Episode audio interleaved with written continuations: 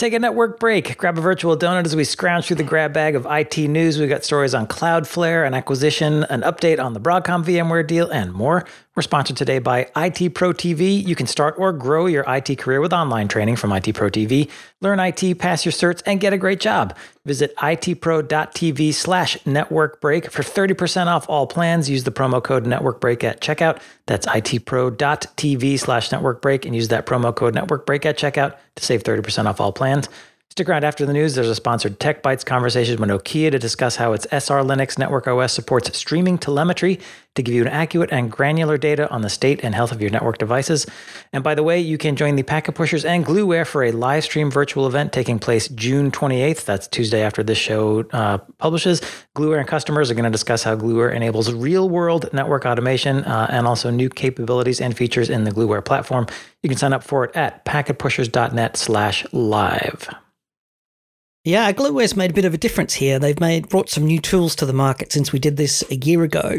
And one of them is what they call robotic process automation. I kind of think of it as like a low-code mm-hmm. solution where they can integrate a wide range of tools together, and they can actually be a way for you to get ServiceNow to talk to your twenty-year-old Cisco iOS devices, or get your A C I talking to your help desk. And they have the capabilities to do that inside of the product. So very interesting discussion, I should think. So it might be worth yeah, joining in. Yeah, it's just in. an hour, and we divide it up into short ten-minute segments. There'll be demos, there'll be presentations, and so on. So check it out. Uh, again, packetpushers.net slash live. Hmm. Yeah, it's not, yeah, a, not webinar. a webinar. Live stream. Different. Yeah. All right, uh, first news, Cloudflare has announced new capabilities in its Cloudflare One SASE offering. New features include phishing protection, data loss prevention, and a cloud access security broker, or C A S B. Cas- uh, Cloudflare is competing with the likes of Palo Alto Networks, Fortinet, Zscaler, and Cisco. Yeah, not much to say here, really. This is a cloud-hosted service. You still have to send your traffic off to Cloudflare for it to be processed, which is not unusual. What is missing here, of course, is that this is a point solution and that it's cloud only. So you either have to have an S D WAN with some way to forward the traffic into Cloudflare as an option, which is what we saw from a number of S D WAN vendors before they developed their own threat inspection tools. Um, or you have to be a Cloudflare customer, almost exclusively a Cloudflare customer, and it just makes sense to keep using Cloudflare for this as well. Um, or if your company is completely software only, so you have no data center, everything's in the cloud, and you just configure your clients to forward all the traffic into Cloudflare, or if everybody's fully remote. This is when it sort of makes sense. They've got a, a bit of an explanation on their website, which helps you understand uh So if you have M P L S or if you have a branch office, you still have to put an appliance and say, send this traffic to Cloudflare. L- limited use case because of that. So, I, but I guess it's not a huge amount of work for Cloudflare because pretty much reuses a whole bunch of stuff they've already got, like C D N, DDoS, application firewalling, and so forth. So straightforward right, enough, and it takes I think. advantage of all the POPs they've built out, which is part of that SASE element. You want to be mm. able to forward your traffic to the closest physical uh, area to make sure you're mm. reducing latency as you add all these security services onto that traffic flow. Yeah, Cloudflare's challenge here will be convincing third parties, I think, by and large, who are to use Cloudflare SaaS, whereas, um, you know, that market has been pretty well filled up. Palo and Fortinet found it easy enough to build their own. Juniper's building right. out their own. Cisco, of course, had them from a few years ago. Zscaler has been, you know, wandering around the market for five to ten years trying to sign up customers. So the challenge for Cloudflare will be how do you, how do you send traffic in, and why would I use you compared to others? And I'm not sure I felt anything compelling about that, unless you, did you see anything? I mean, I believe Cloudflare does have an agent. You can put on end user devices to get remote traffic in there. They've also got something called Magic WAN, which I think has uh, S D WAN-like capabilities. I don't know if it's actually a physical appliance, but a way to direct uh, branch mm-hmm. traffic uh, into a Cloudflare POP. So they are assembling all of the other pieces around Uh, that you need to, for the direction of traffic into the Cloudflare POP. Um, but yeah, it's coming together. Just like I think Juniper, they're sort of assembling it all together. And same way with Cisco, who did it all through acquisition. So.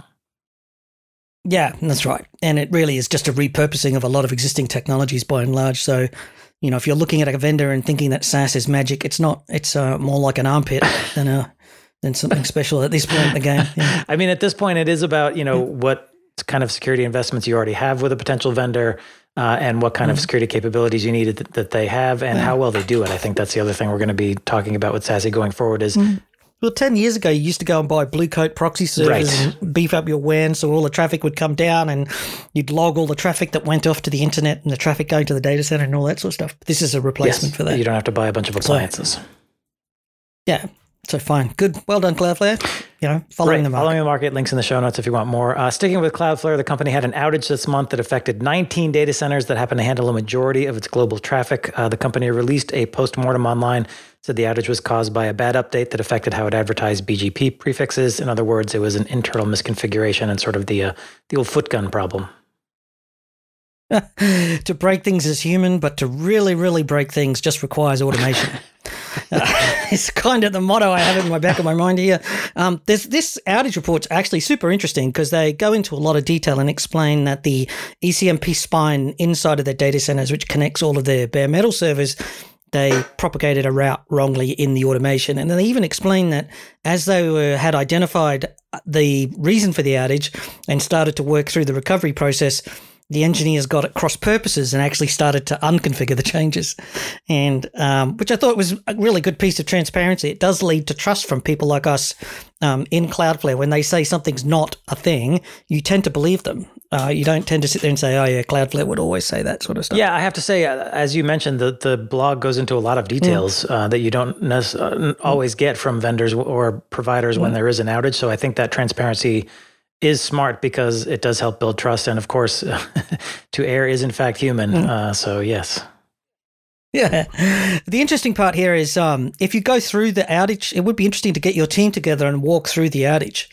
And it could be a useful learning opportunity to think about how would your organization do better and talk around the, you know, at the lunch table or even have a meeting and say, you know, do you understand what this means? You know, how would you go about fixing it? And, you know, maybe there's some lessons to be learned there from looking at other people's. Doing a postmortem on somebody else's outage is a, is a learning experience. So maybe have a, maybe yeah, do that. Check it out.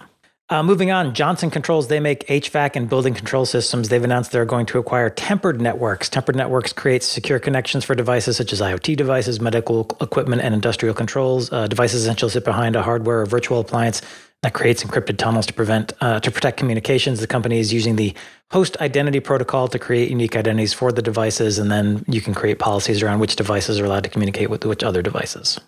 Yeah, Tempered Networks is a company that uh, we talked to back in Heavy Networking five seven four. If you want to get more into details of the H I P protocol, the host identity protocol, the unique thing about it is it builds an overlay network that not only does the encryption, but it also builds identity yep. into it. So Uh, but it's not got any of the overhead of IPsec. So it's encrypted and it's identity, it's authenticated and all that stuff. And it's really quite a sophisticated way to go about building an overlay network that doesn't care what's in the middle path.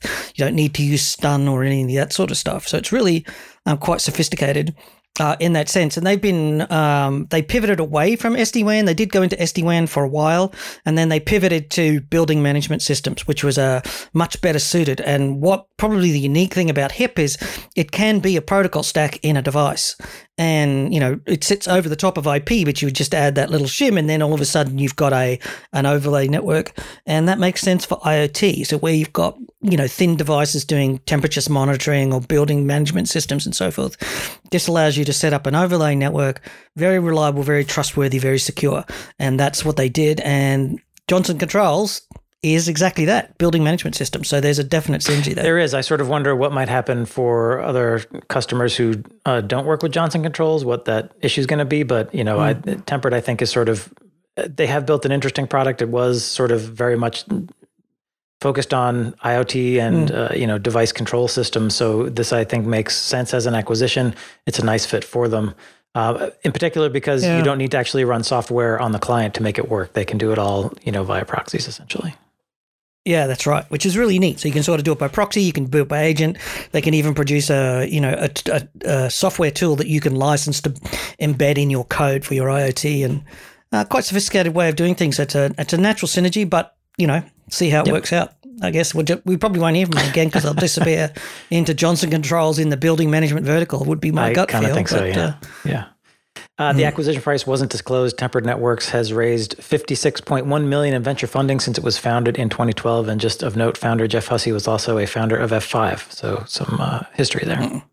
Uh, and as always, more links in the show notes. I, we did do a, a heavy networking with them, and I've also been covering them on the blog uh, repeatedly, so a few links for you if you're interested in finding out more. Uh, this episode of Network Break mm-hmm. is brought to you by I T Pro T V. You can start or grow your I T career with online training from I T Pro T V, and there's a special offer for Network Break listeners. You can sign up and save thirty percent off all plans.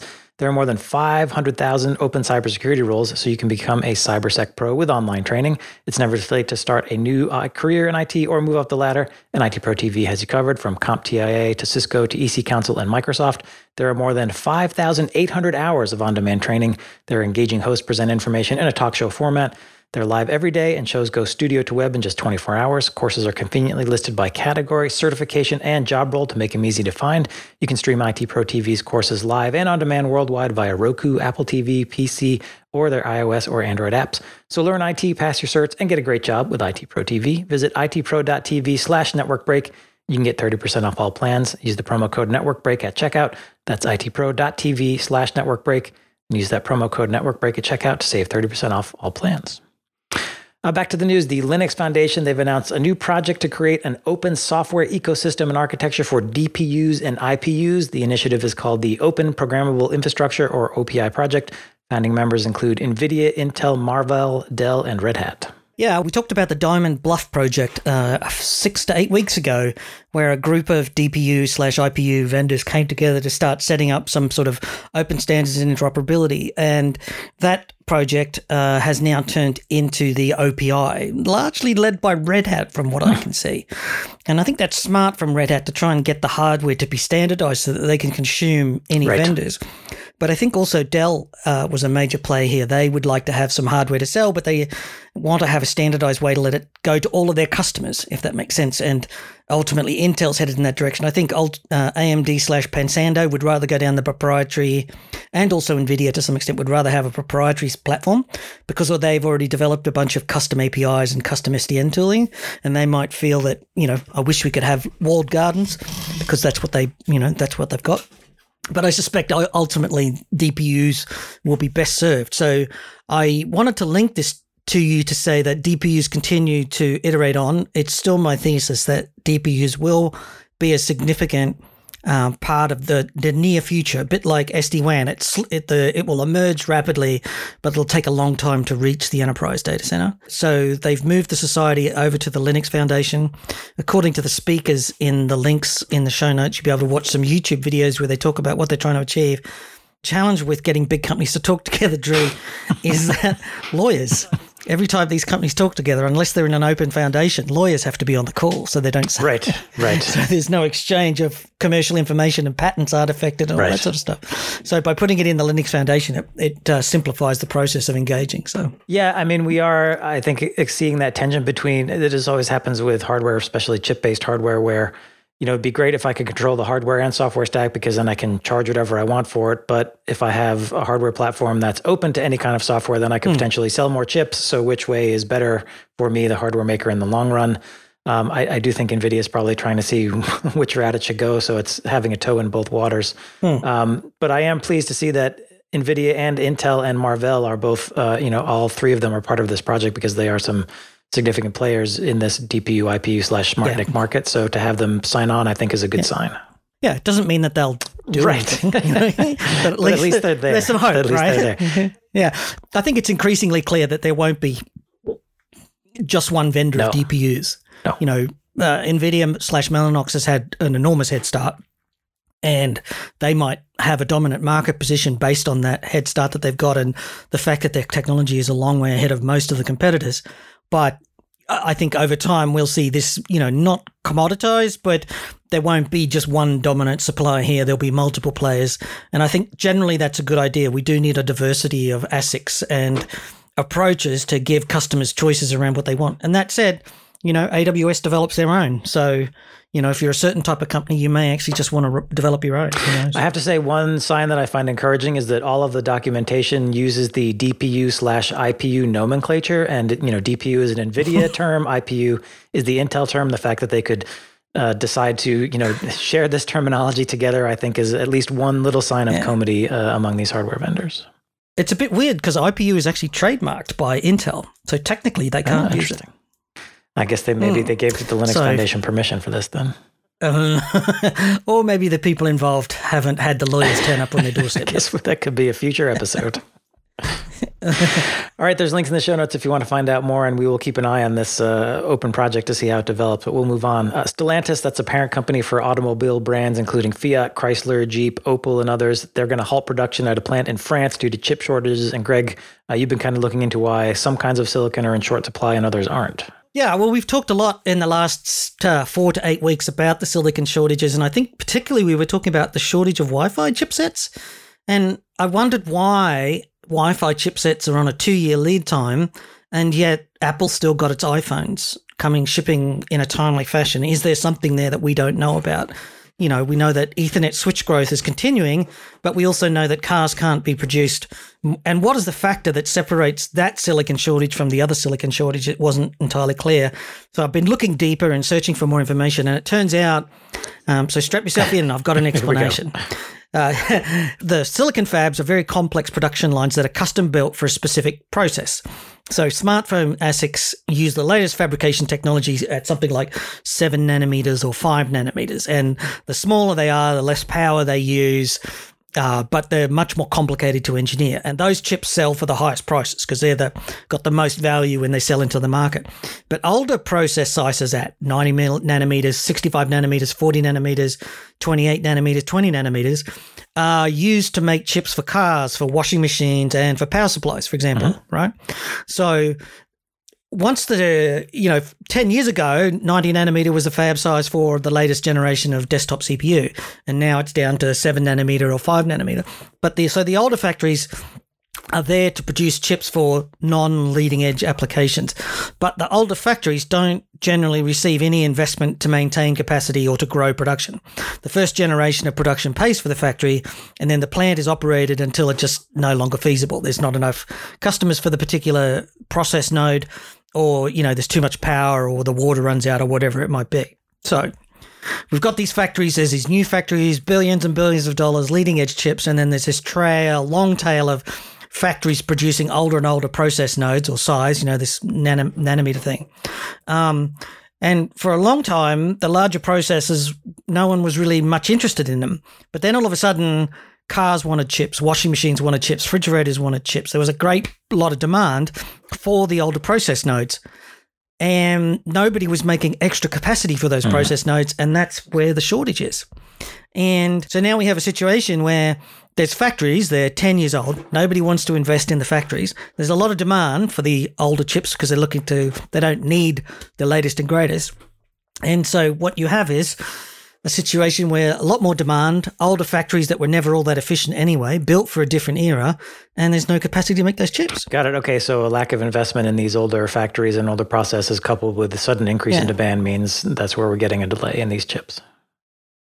Yeah, and those factories, nobody wants to go and build, uh, you know, the older process nodes. You know, don't want to order the machines because those chips are very cheap, right? Right. The, the older the companies who've got the factories can always just undercut you, right? Right, right, right, right. Because they've they bought the factories and they've paid for them, you know, ten years ago, and so they just produce, and the chips are very cheap, so they've got no incentive to actually build more factories in that node. And so remember we talked about the U S government and the European government and the Japanese governments are funding plants to be built in their countries, but they're on the older process nodes. This is where that start is. This is the start of um, building an industry, building a silicon fabrication skill set in your country by starting on the older process nodes. It's relatively cheap. There's a market for it. It's not all that complicated, but you've got to train workers, train the buying cycle, find a specialization. You've probably got to get universities to start spinning up courses on silicon design and silicon manufacturing and all that type of stuff. So it's it's a really interesting situation that, that it's going to take a very long time to solve these things, and there's going to be a long cycle of literally billions of dollars of investment in obsolete technology because that's just the way it is. That's interesting. Yeah, and you, fab itself is such a core component. I mean, we talked last week about T S M C putting out a press release to say, hey, we're buying the next generation of machine, and it's going to take us a year to get it installed and up and running because that's how complex this stuff is. It's yeah. bonkers.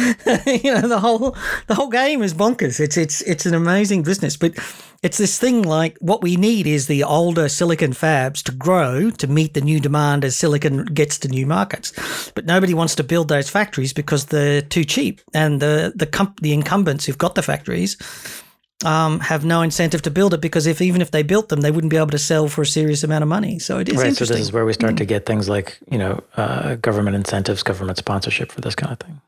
Yeah, that's right. And that's why we're seeing vendors iterate to the latest. Now, you might logically extend from this and say, well, this is why vendors are pushing into Wi-Fi seven, because the current process nodes around Wi-Fi six, six E might be on twenty-eight nanometer or forty nanometer. And if they're going to respin and redesign the chip to get to a modern process node, they might as well move up the standards mm. chain, if that yep. makes sense. Um, because, you know, when you redesign your chip to work on a different fab, like each fab is built at a particular physical manufacturing process. And your chip has to be specifically designed for the fab that you're going to put it on. You can't just have one design works everywhere, as I understand it. And so it's very interesting that we might actually be seeing the new Ethernet chipsets are being pushed out because the capacity for production is actually only on the latest um, fab fabrication lines, which is the ones that have the capacity. Whereas the older production lines for older switches, they're booked up by for cars and washing machines. So there's no point in building low-cost Ethernet oh, switches. That's interesting. Which is kind of an explanation yeah. for that, right? Why why can I not buy a one gig or a ten gig switch anymore? Well, those chips were built on a process that they can't get manufacturing space on, and so they just don't oh. build them. All right, something to ponder. Uh, we will move on. Uh, Broadcom's proposed acquisition of VMware is going to come under intense scrutiny from European Union regulators over concerns that the deal could harm competition and lead to increased prices. According to a story in Seeking Alpha, the review could take up to a year. Yeah, I think I when we talked about it, I think I flagged that Broadcom did say that it could take up to the end of twenty twenty-three before the deal goes through. And I, in the back of my mind, it was the E U, although in principle, E U doesn't have much stake in this, in, except that it can intervene because it can choose to do so if it wishes, um, in the same way that the U S got involved in the Arm right, selling, right. sale. So even though the Arm is a U K company, the U S government got involved and said that Arm should not be sold, um, you know, in the recent buyout bids that were going on with Qualcomm and so forth. The the case here, I think, would be is that VMware is a critical piece of infrastructure and that if it was given to an overly large company, then it would have some sort of dominant market power. Now, that's a there's not a direct thing here. It's not like Broadcom is buying a competitor. I think it's more about the the government's worldwide have realized that just large technology companies become inherently bad for customers when they're large. And in particular, Broadcom's basically said that VMware is going to get more expensive for no particular ad, but add little value. And maybe they want to take it on from the point of view of why are you going to charge more for the same product if you're not doing anything to earn it? Yeah, the, the stories I read basically said the concerns were that Broadcom was going to increase prices, which is why they're taking, uh, I guess, a, an extra look at this. Um, I, I guess I feel like I don't quite understand how it's anti-competitive in that VMware already dominates the market and VMware itself outside of Broadcom could decide to just raise prices if it wanted. So I, I guess hmm. uh, Broadcom, of course, has signaled that, yes, it is yeah. going to raise prices. So uh, yeah. Well, on the other hand, VMware is a twelve billion dollars revenue per year, you know, market cap of sixty billion dollars at Broadcom pricing. That's not overly right. huge, right? So the government can readily control it by knocking on the door and saying, please stop that. But when you get to a bigger company like Apple, you can't really tell Apple what to do, or Facebook, or, you know, Tesla. And I think increasingly the governments are saying we don't want to see mega-sized technology companies because they don't they they, they have too they much power just by uh-huh. being large. Uh-huh. Yeah, um, maybe that's what we're seeing here, and and I'm I'm sensitive to that. I think it is a little bit. You know, it's a thin a thin line, but I think Facebook's basically proven that over the last, and maybe they've broken the system and against that. It, so. I guess I could see that because this is not, to my eyes, a potentially a, a typical antitrust thing. You know, if Broadcom wanted to buy another chip maker, then you could say, well, that's too much uh, power in, in one central market, but this is a hardware vendor buying a software company. And so, yeah, I'm not seeing the anti-competitive take, but yeah. I could see just we're too big and too much power take. Yeah, that might be. I mean, I'm just yeah. guessing. Who yeah. knows? Well, we'll find out as time goes by, but if you wanted to take a speculative guess, that would be my my angle. All right, yep. We'll keep an eye on that story, but we will also move on. Uh, an open source intelligence service called Mofar is claiming that a World War Two Enigma encryption machine was stolen from a museum in Kyiv during the Russian invasion, but the researchers at Mofar tracked it down and Ukrainian security services have recovered it. Yeah, this is kind of a feel-good story, although I haven't seen it confirmed anywhere, so I want to express a certain amount of doubt here. Um, the Mofar website doesn't mention anything about it, but I like the idea of the story that something was stolen and a security, an I T security organization has managed to track down this fairly unique um, piece of museum technology. Certainly the Russian army has been infamously stealing all sorts of things. Apparently the other day they stole a solar uh, power farm. Wow. Uh, it's the largest solar energy farm in Europe. And apparently they've been dismantling it for two months and literally shipped it wow. off to Russia. Um, so sort of, you know, aside from selling Ukrainian grain to its own customers to make money and so forth, this is the sort of thing that is happening mm-hmm. there. So these guys finding it and then tracking it down and getting a hand of it when somebody tried to sell it on eBay or whatever, I think that's good. So if you see something like that, maybe say something and maybe get in contact with somebody, see what we can do for it and recover it, you know, the history yeah, of Ukraine. Yeah, it sounds like this was a case of looting and then this thing showed up on an online auction site and this open source intelligence company tracked down the seller and then turned that seller's information over to the Ukrainian security service who then reached out and said, hey, we'd like to speak with you about this. Yeah, they uncovered who the mm-hmm, seller was mm-hmm. and sent in the secret security service of the Ukraine. So bad day for them, potentially. So. Again, just expressing some caution as to whether this is true or not. I'm not one hundred percent right. sure. All right, we're going to wrap up with a story from the Stupid Marketing Tricks file. MasterCard, the credit card company, has dropped a music album on Spotify. It's called Priceless, and the album features ten songs, each of which, quote, incorporates the recognizable melody of MasterCard's brand sound. Uh, Drew, now, first of all, I'm going to have to pull you up there. It's not Priceless. It's Priceless Registered Trademark. Very important. Forgive me, MasterCard. A, uh, I've managed to get through four, five, six, seven songs on the album. And let me also assure you uh, that the uh, concept of a recognizable melody of MasterCard's brand sound is not there. I'm not sure what it sounds like, but I haven't heard it yet. Have you listened to it? I haven't listened to it. I don't want to encourage uh, this kind of thing. I actually, frankly, I don't know what MasterCard's uh, brand sound is anyway, so I guess uh, the recognizable melody would be lost on me. Perhaps so.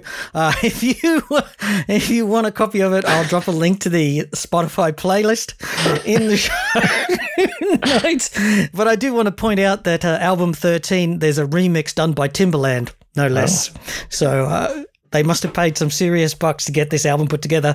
And I'd say that the production values are hot top level. So there's some big names on this.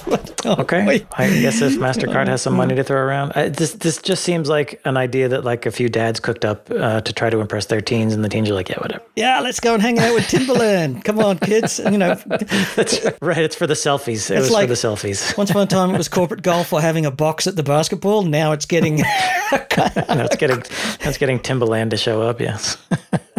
Yeah, getting a corporate album going, so you've got an excuse to hang out with people that you wish you were as, as cool mm. as. Oh, well. All right. That wraps up the news portion of the show. Uh, don't forget our live stream on Tuesday, the twenty-eighth. Uh, you can sign up for that at packetpushers.net slash live.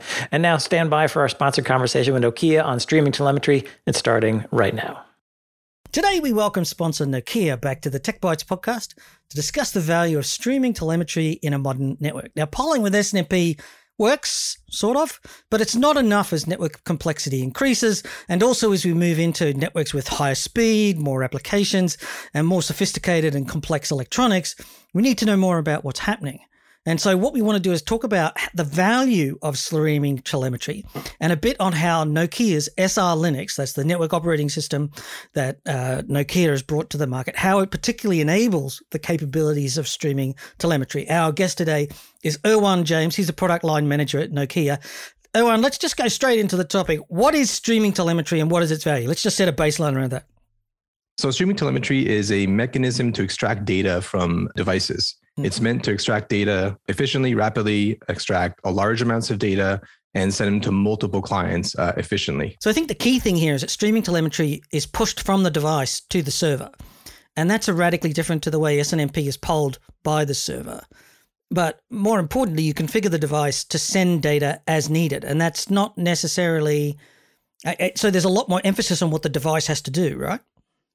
Yeah, absolutely. So if you think about a device sending data to multiple clients, for instance, mm. a device can now batch send to multiple clients. So it needs to needs to collect the data once locally on, on, on itself and send it to multiple clients versus responding to clients and multiple clients coming and requesting for the same amount of data.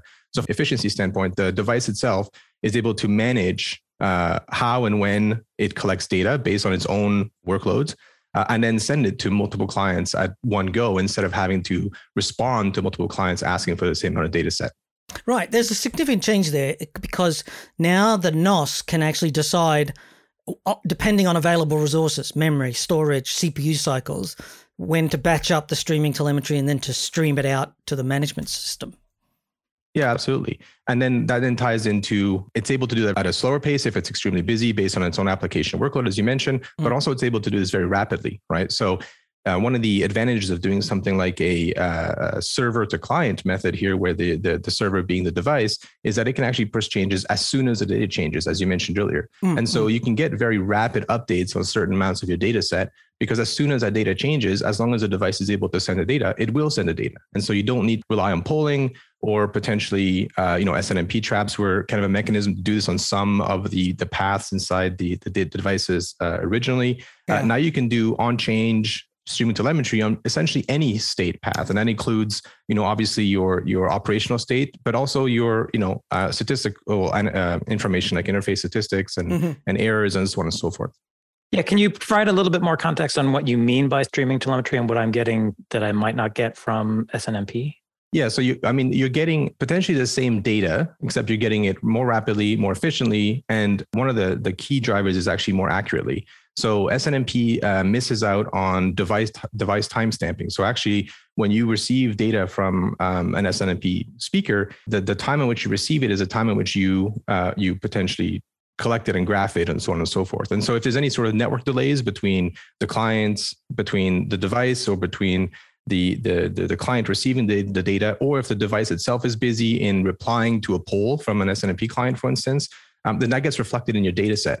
Whereas something like streaming telemetry, uh, you actually timestamp the data on the device itself before you're sending out to the client. And so if there's any network delay, if there's any queuing that happens in a network, if there's any delays on the device itself while it's doing its batching, that doesn't affect the actual granularity uh, and the accuracy of uh, of the data being sent uh, from the device. So I'm getting a more accurate view of the actual device performance because of the way the data is being timestamped as opposed to when it's sent. Yeah, absolutely. And additionally, you're getting more granular data. So I think uh, it's it's well known that in, in an S N M P world, you're polling every second for interface statistics, for instance. You don't get sub-second accuracy.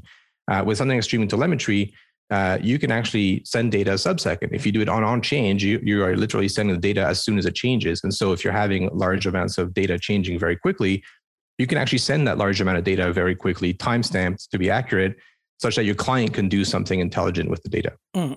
Right. And I think there's there's one example that I can think of is if you've got a failing S F P module, for example, that could be a high priority alert. But if you're streaming telemetry about how much data is flowing off the interface, you can just batch that up and dispatch it anytime in the next sixty seconds sort of thing. Yeah, absolutely. Yeah. Mm. So how did you address this with S R Linux? Because the you know one of the things I just talked about there was streaming telemetry could have high priority messages, low priority messages, could have um, short bursts of messages that are low bandwidth or low C P U, or bulk messages where you're actually streaming flow records. There's a whole value chain of how the operating system for the device, in the case of Nokia, it's S R Linux. How does it do it better in this way? S R Linux was uh, built around the concept of streaming telemetry. And what I mean by that is that historically devices were uh, using M I B S as data models, they're using S N M P to extract data from them. And when streaming telemetry came to market as the kind of next generation technology to extract that data, oftentimes the mechanism in which they were able to put this onto the existing operating system was a bolt-on model. Mm-hmm. And so there was no underlying fundamental change in the network operating system. So all the mechanisms in network operating system itself used to collect its own data was still based around the concept of, you know, M I B S. It was still con- built around the concept of S N M P, and they bolted on the streaming telemetry and these Yang data models on top of it. Where the problem lies in doing so is that you actually have and had a model where some of the data was accessible in streaming telemetry, but not all, right? As yeah. time went on, vendors were adding paths to Yang, adding streaming, streaming telemetry paths. So you had a model, and you still do, in fact, have a model in a lot of operating systems where yes, they claim support for streaming telemetry, but really have to sp- stay within the, the, the bounds of what is accessible, which may not be the entire data set on the switch. And then secondly is the performance, right? Mm. So we talked about an, uh, the need to provide, you know, efficient, accurate, rapid, granular sub-second uh, data. Well, this only works in a model where the operating system itself is able to collect that information efficiently and actually, you know, extract that information to the uh, to the streaming telemetry client uh, in, in that mechanism. The moment you start bolting on a mechanism for the device to try and do this, you're, you're going to run into some issues in one of those areas. Maybe yeah, you're not as accurate, yeah. maybe you're not as granular, maybe you're not as efficient, but you can do it rapidly. And that's one of the things that we certainly found with the first generation of A P I-driven network operating systems was the A P I was just a copy of the C L I wrapped in, you know, uh, some sort of operand, you know, like curly, uh, square pointy brackets or something like that. But it was just the C L I. But really, that's the net, the world has moved on from there to make things like, I really want my system telemetry data to give me much more detailed insights than S N M P could ever do it. Like the one that I'm thinking of is on change.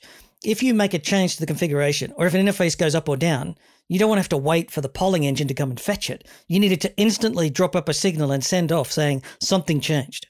Yeah, absolutely. And you're going to think of other things like microburst detection, for instance, right? Mm. So when you're historically S N M P, you're pulling every second interface stats, and you're you're basically that's how you're that's how accurate your data set is going to be.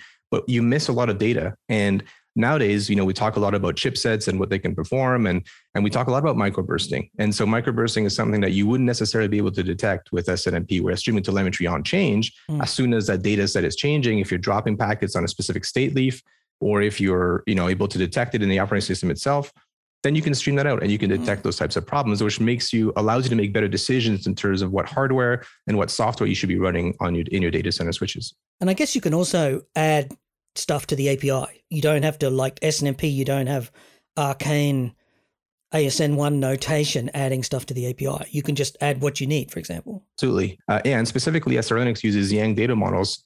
You know, the Yang model actually self-describes what it is. The X M L field dataset actually says this field does this and actually describes it. So when the server receives it, and this is the value of Yang and X M L, is it's fully described and the server should know whether it should do something with it or not. Yeah, absolutely. Um, and it just makes it easier for clients to manage the data. It makes it uh, uh, easier for clients to uh, parse the data and build that application that can actually make use of that data. So I've got a question. You know, uh, I, there's this, I guess, notion in operations and sort of visibility that more data is always better. But if uh, I don't have a way to consume that data, con- to contextualize it, extract value from it, it's just noise. So how are you addressing that in that I'm not just getting overwhelmed with information from a streaming telemetry option? Yeah, absolutely. So, and this is where fabric services systems come into play. So, you know, we talk about streaming telemetry and the ability to extract, you know, highly accurate, rapid, efficient, and large amounts of data. Uh, but if you can't do anything useful with that large amounts of data, well, you know, it's kind of it's kind of pointless, right? right. And so, it really comes down to deciding whether or not your core business is dealing with large data sets. And if your core business is dealing with large data sets, you can potentially um, do some of your own your own analytical information and analytics on the data to make decisions about your network and decisions about your business that relate to the network. Now, if your core business is not dealing with large amounts of data, then you want some piece of software to actually collect this large amounts of data. So make use of what's available from the technology standpoint in your new operating system, uh, and make allows you to make better decisions and suggest decisions that should be made on your behalf based on this large amounts of uh, data that's collected. Mm. And so what we brought to the table with Fabric Services System is actually that client collector, right? So it's a piece of software that's able to extract these large amounts of data set. It's that piece of software that's able to store large amounts of data sets. And additionally, it's that piece of data is able to extract and bring up and visible to the operator uh, information from that large amount of data set so that they can then make easier and mm. uh, better decisions with their network. So this is where Fabric Services System comes in. This is your uh, data center S D N intent controller that actually lets you create a data center network out of Nokia appli- appliances running S R Linux. It's a tool that lets you, you consume streaming telemetry, right? Yeah, absolutely. So the entire, all the data we retrieve from uh, the devices uh, into the Fabric Services System is actually using streaming telemetry. So we don't use any C L I scraping. We don't use S N M P. The entirety of the data set that we're using uh, is coming from streaming telemetry. So all of your logs, all of your events, alarms, all of your uh, interface statistics, all of your observer observability data, that's all coming from streaming telemetry uh, from S R Linux into Fabric Services system, and then uh, extracted for the user. Can you also support, if I've already got, you know, some open source tools or some customized tools, can I uh, use those as targets for the streaming telemetry and, and analytics on top? Yeah, absolutely. So from, from an S R Linux standpoint, there's no restrictions in terms of what clients you use. We use gNMI as the protocol for streaming telemetry. Okay. Um, so what you'll need in that case is to have a collector, of course, a database to store the information, and then, of course, the mechanisms to extract the data, whether it's visualize it or create some sort of events. Um, so you need various pieces of software to put it all together. Um, and like I said, from an S R Linux standpoint, you know, it's uh, it's a standards base. It's uh, it's based on on the gNMI spec, and there's really nothing stopping you from using your own tooling to do so. Right, gNMI is one of these sort of emerging modern protocols for streaming telemetry or any kind of export of data to a collector. Yeah, absolutely. I think it's probably the the primary uh, and. I'm not sure of many others, to be honest, uh, stream telemetry protocols out there. So uh, but yeah. de facto default, uh, but it is it is uh, very much so used uh, more and more so in the industry today. And I think we'll see a, a larger adoption of gNMI as a whole mm. um, from from most most vendors today. So what I'm hearing is if I've set up my own analytics suite using open source or whatever tools, uh, I can be confident knowing that you speak gNMI, that I can get it into my systems to then do the analysis, the visualization, and so on, mm. if I don't want to use Fabric Services System. Absolutely. Absolutely. Yeah, I think it's worth noting that there are a number of open source tools, but as I've noticed, there are a number of ways you can actually stream telemetry into open source tools, but it's a fair amount of work to keep those tools going and updated yeah, like, and, and structured and so forth. Yeah, exactly. And like I mentioned earlier, just coming back to my point about your core business, you know, it's one thing to stand up a set of tools in a lab to to collect streaming telemetry, which I think I would encourage everyone to do, especially with uh, uh, our, you know, our public S R Linux container that's available um, for all to use. Uh, you can you can use these tools, you can use these various collectors, whether it be Telegraph or gNMIC, and you can use these databases like Prometheus and Grafana to graph it. And mm-hmm. this is very usable. Uh, but once you start collecting large amounts of data set and actually mm-hmm. to analyze these large amounts of data set, and, and this is where if your core business is not uh, to deal with this, and your core business is not to develop tools, and your core business is not to support open source tools, then then this is where Fabric Services Systems comes into play, yeah, that's right? right? Yeah. Now that, well, I think I think that's the days of using open source to manage your networks to some extent may be passing us by because the commercial tools are actually becoming viable compared to where we were. Remember years ago when network management tools were awful and open source yeah. was actually better because, in a way, does that make sense? Um, because, but I'm also thinking like we've done podcasts over the last six months where we've talked about how Fabric Services System is an intent-based, it uses a model. The model gives you a digital sandbox where you can actually pre-validate all of your configurations. The Fabric Services Systems does all the configuration of the network. This streaming telemetry handling is just one part of that overall solution. You don't have to, it does all the other stuff as well. Yeah, absolutely. And actually just tie it back to a digital sandbox. I think in our previous podcast, we talked about that digital twin mm. on a Fabric Services System called Digital Sandbox and how we were actually able to extract state from the real network to store that in Digital Sandbox in order to represent that in those lab environments, right? So you had an exact digital twin, including all the state. Now, the only mechanism way we can do this is actually by able to extract this data from the devices as efficiently and rapidly as possible and as accurately as possible, right? So you can yeah. kind of tie it all together from Fabric Services System yeah. perspective is that you, you, you're extracting that state. And how do you extract a state? Well, in our case, it's streaming telemetry. And I think the important part here is that this one tool is not only streaming telemetry, but also the configuration, the monitoring, the operational state and the configuration validation. It's also your audit and a whole bunch of other things as well. And wrapping that all together is is really the whole thing. Streaming telemetry is what we've talked about today, but Fabric Services System is sort of like the whole operational piece is, is the point I wanted to drag across. Yeah, absolutely correct. Yeah. Well, unfortunately, that's just about all the time that we've got for today. Thanks very much to Erwan for joining us and thanks to Nokia for sponsoring today's show. We've got a bunch of links that you can go and follow. They're going to be in the show notes on the Packet Pushers website, but you can go to nokia.ly slash fabric dash services dash system where you can find out more about Fabric Services and you'll find a whole bunch of information there. And there are more links there about the data center fabric solution if you're interested.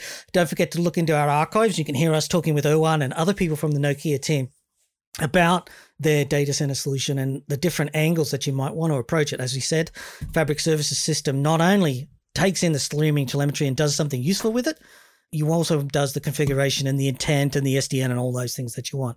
As always, you can find this and many more fine free technical podcasts along with our community blog at packet pushers dot net. Don't forget to follow us on Twitter, rate us on LinkedIn, tell your friends, because that helps us all staying around here. And remember that too much networking would never be enough.